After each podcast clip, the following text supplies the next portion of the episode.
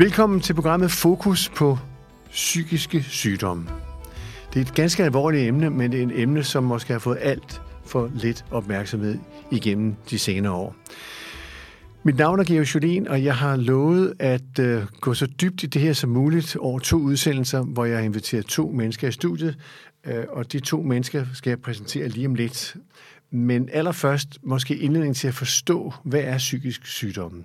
Og jeg har fundet et par udsnit, uh, som måske kunne være godt lige at læse op, så vi er klar over, hvad taler vi om. Psykisk sygdom er Danmarks største folkesygdom. Flere danskere lider af psykisk sygdom, end kræft, diabetes og hjertesygdomme. Antallet har været stærkt stigende de senere år. Så mange er syge eller har dårligt mentalt helbred. Bedre Psykiatri mener, at psykisk sygdom er Danmarks største folkesygdom, som lige nævnt, men bliver stadig prioriteret og håndteret som lillebror til de fysiske sygdomme, som for eksempel kræft, diabetes og hjertesygdomme. Flere ressourcer, både forebyggelse og bedre behandling, ville både hjælpe patienter og pårørende og spare samfundet for meget store summer. Blandt andet til tabt arbejdsfortjeneste og sociale indsatser. Antallet af danskere med en psykisk sygdom eller dårlig mental helbred er vokset eksplosivt de senere år. Det er ikke undersøgt til bunds, og der er ikke enighed om, hvor stor en del af stigningen, der skyldes, at flere bliver syge, og hvor stor en del, der skyldes, at flere kommer i behandling. Og her er nogle tal. Hver tiende dansker har en psykisk sygdom. Det svarer til 580.000 danskere, og tallet er et konservativt antaget ud fra en række undersøgelser. Hver tredje dansker får en psykisk sygdom i løbet af livet, altså hver tredje. 13 procent af danskerne har mentalt dårlig helbred, og dermed i risiko for at udvikle psykisk sygdom. Og cirka 15 procent af børn og unge under 18 år har været i behandling for en psykisk lidelse, inden de fylder 18 år. For unge kvinder mellem 18 og 24 år oplever næsten hver fjerde at have dårligt mentalt helbred. Samlet set angiver 11 procent af eleverne i alderen 11 til 15 år, at de har lav tilfredshed. Og cirka halvdelen af alle psykiske sygdomme har deres debut inden 14-årsalderen, og cirka 75 procent af sygdommene er debuteret ved 24-årsalderen. Alvorligt syge at psykisk syge lever 16-25 år kortere end gennemsnitsbefolkningen. Beklager, at vi skulle i det her lange igennem, men jeg synes, det er det væsentligste at få med, det er, at det er jo tal, som er helt vanvittigt op i vejret. Store omkring en ting, som meget få taler om i Danmark, og er dermed en af de tabuiserede sygdomme. Så velkommen til mine to gæster. Allerførst, præsenter dig selv, Christian. Ja, jeg hedder Christian Buer og er formand for Bedre Psykiatri Aarhus, altså Landsforeningens Aarhus afdeling.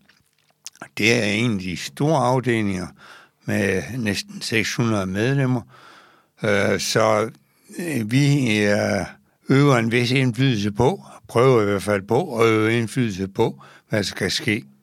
Men noget af det, vi kæmper meget imod, det er jo det, som Georg nævnte lige før, det er tabuisering. Det er rigtig, rigtig mange af de pårørende, specielt også af de syge, der ikke vil tale om deres sygdom, eller om at være pårørende til syge syge. Og det hænger jo sammen med, at man er bange for at blive stigmatiseret, hmm. hvis man taler om sådan et emne.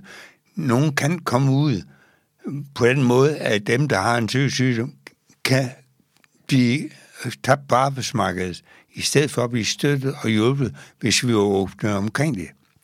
Og for os, og jeg taler sig i det her tilfælde for mig selv, som er pårørende i, i den givende situation, og vores forening, mm. Bedre Psykiatri, er jo en forening for, for pårørende. Så derfor taler vi selvfølgelig meget i pårørende sag. Og jeg er også selv pårørende, først og fremmest til en datter, nu 51 år gammel, men hun har en øh, skizofreni, en paranoid skizofreni hedder det. Det er jo en af de alvorlige psykiske sygdomme. Den er ikke brudt rigtig ud i, en ny uge, før hun har været omkring 20, men øh, den, har, den har sat sine spor i, i de seneste 30 år. Så ved vi også, at øh, og det er jo noget af det, som mange føler, de følte sig skyldige, mange borgere følte sig skyldige i, at deres børn for eksempel øh, bliver syge syge. At, øh, og, og skyld har man jo ikke, hvis ikke man har gjort noget bevidst med vilje på at påvirke. I øvrigt ved man, at en del typisk sygdomme er genetisk bestemte. Og øh, det tror vi så også omkring vores egen datter. Og hun har så en datter, som har en angst og depression. Og øh, så har vores, vi har en datter mere, hun har to børn, som er ramt af psykisk sygdom. Den ene med en generaliseret angst, den anden med angst og ja, som meget forskelligt, men det er mest angst og depression formentlig, der gør sig gældende. Så det er min baggrund også for at være med i arbejdet. Det er derfor, jeg sidder som formand for Bedre Psykiatri Aarhus. Det er det, at jeg fik overskud, jeg fik tid, jeg fik muligheder, og så er det med at gå sig ind. Vi vil gerne se mange gå ind og hjælpe med i at gøre det her kendt for alle, for det er virkelig en folkesag. Tak skal du have, og øh, jeg mener, de tal, som vi har talt om her, de siger jo deres meget, meget tydelige sprog. Øhm, og hvorfor der ikke er mere opmærksomhed på det, det er måske også, fordi man som jer pårørende ikke taler så offentligt om det, men du fortæller for det. Og velkommen til dig, Rasmus. Præsenter os lige dig selv. Tak skal du have. Jeg hedder Rasmus Hjelte Frederiksen, og jeg er pårørende, øh, da min far han er ramt af psykisk sygdom, øh, maniodepressiv bipolar, og, øh, og det øh, blev han ramt af øh, grundet stress, da jeg var syv år gammel, og det var i øh, hvad hedder det, stress i så øh, voldsom grad, at det udløste en psykose. Og øh, jeg, vi i min familie vil gerne øh, slå et slag for det her psykisk sygdom, som øh, betegnes som meget tabuiseret, men, øh, men, men vi er ikke blege for at, at, at fortælle om, hvad det er, vi oplever og har oplevet, og give folk indsigt i, hvordan et liv er med, øh, med psykisk sygdom. Og, øh, og velkommen til dig selvfølgelig også. Tak. Ken, og du, du følger fuldstændig, I kender hinanden, Christian og dig. Ja, Du har taget dig af din far, kan man sige sådan? For, fortæl os lige omkring den her udvikling, der skete, siden du var syv år. Han har sagt, altså, hvad der er sket i, i hans liv også. Ja, altså vi som familie har jo stået øh, som de nærmeste på sidelinjen, kan man sige, i det her forløb her. Øhm, men øh, heldigvis tror jeg, for os så har, min, øh, har jeg to ældre søskende, øh, der er henholdsvis 10 og 14 år ældre end mig. Så da jeg kun var syv år og, og ret intetvidende, tror jeg, det var rigtig godt for familiens stabilitet, at, øh, at de ligesom også var der. Øhm, men, øh, men det har da været, øh, været turbulente tider i vores familie, øh, i og med, at, øh, at min far kom i det her velfærdssystem, øh, hvor, øh, hvor man skulle øh, i arbejdsprøvning, og man skulle alverdens ting og sager, selvom man egentlig ikke engang var, havde fundet ud af, hvem man selv var endnu, øh, efter øh, det, han nu havde været igennem.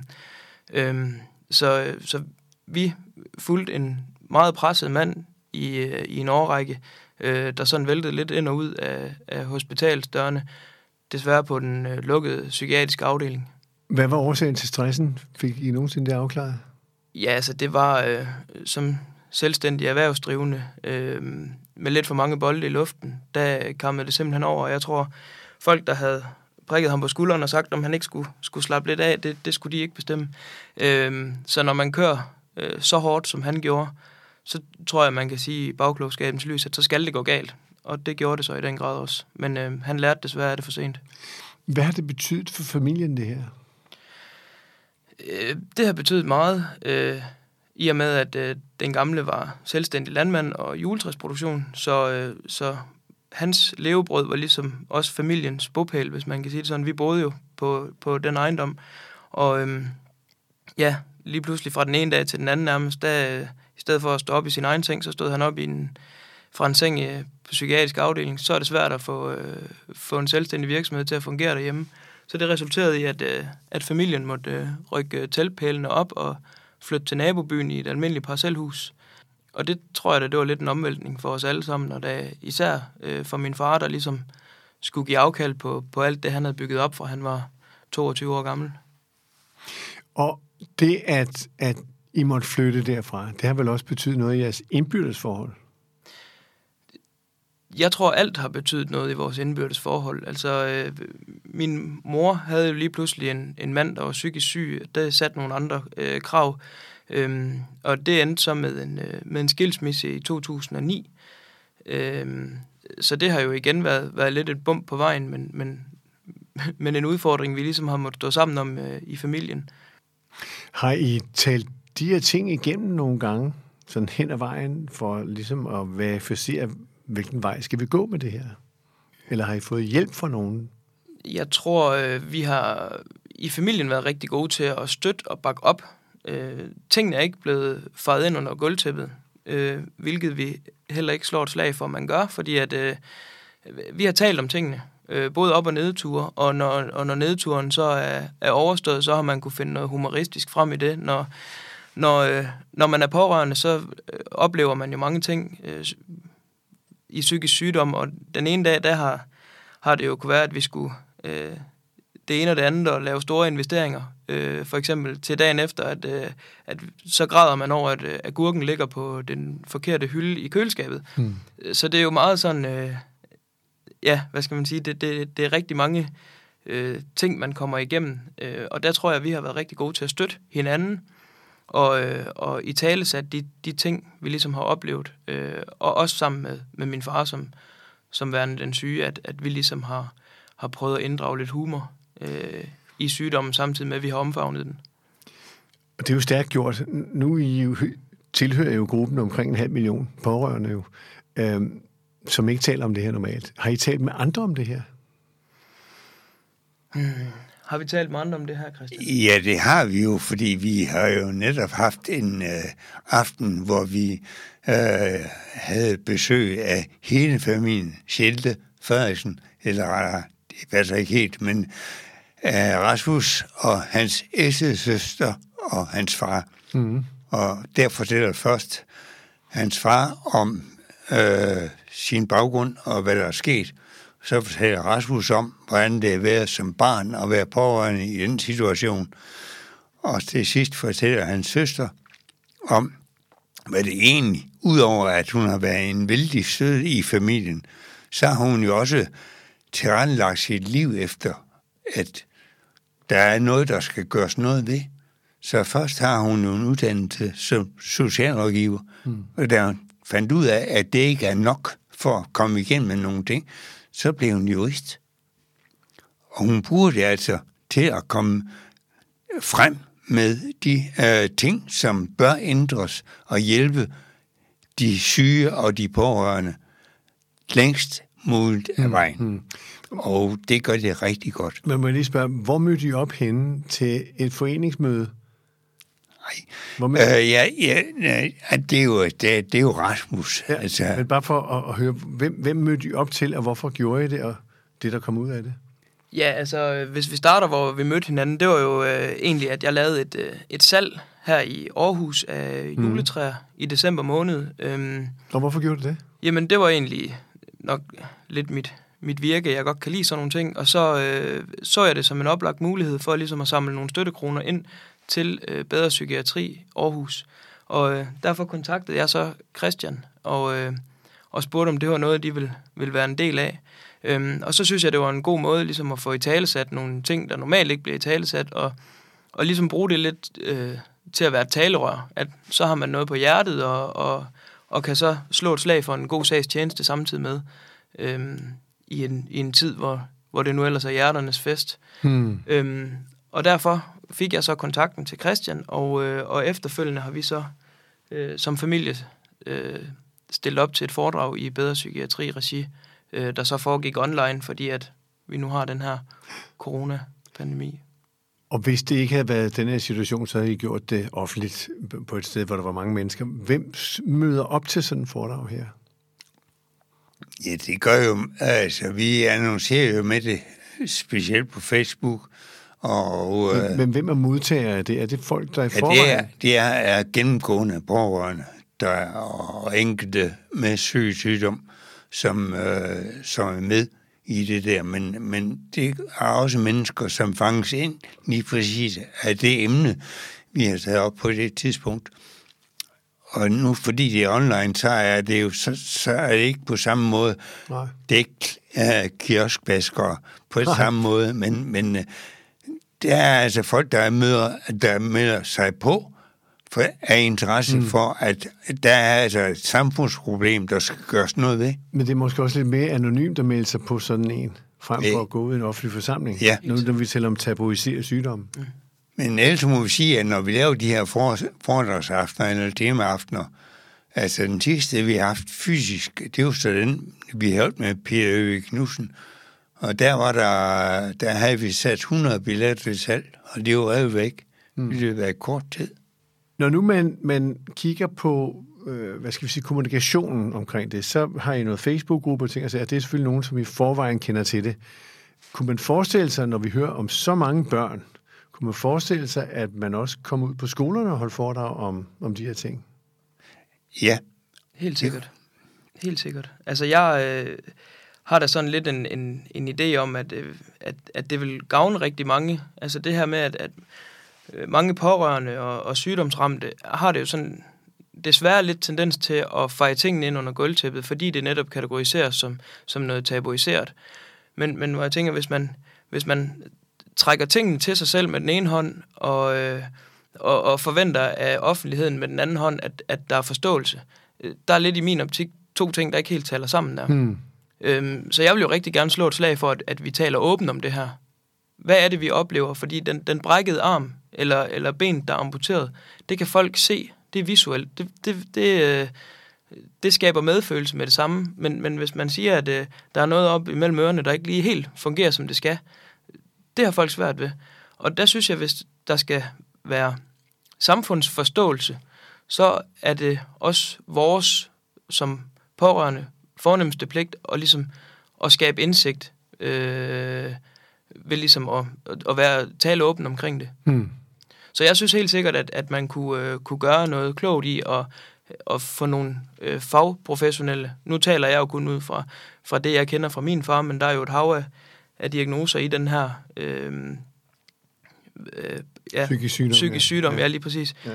Øhm, men, men jeg mener helt sikkert, at man kunne gøre klogt i at, at få nogle øh, folkeskoler, øh, hvad hedder det, til at, at gå ind og få en, en fagperson til at, at sætte nogle ord på, hvad det betyder. Mm. Mm. Fordi der sidder jo helt sikkert øh, mange børn øh, sådan nogle steder, kan vi se ud fra de tal, du også har læst op, Hmm. der kan ikke genkende det til det her, eller der måske lige pludselig kan samles om noget, okay, øh, nu tør vi godt at åbne os, fordi jeg har faktisk lige fundet ud af, at min, at min klassekammerat faktisk oplever det samme derhjemme. Så øh, helt sikkert, det håber jeg, at, at det bliver noget, vi kommer til at se. Jeg skal lige forstå, når I var oppe og talte med Christian omkring jeres familieforhold, var din far så med? Ja, det var han. Hvordan havde han det med det?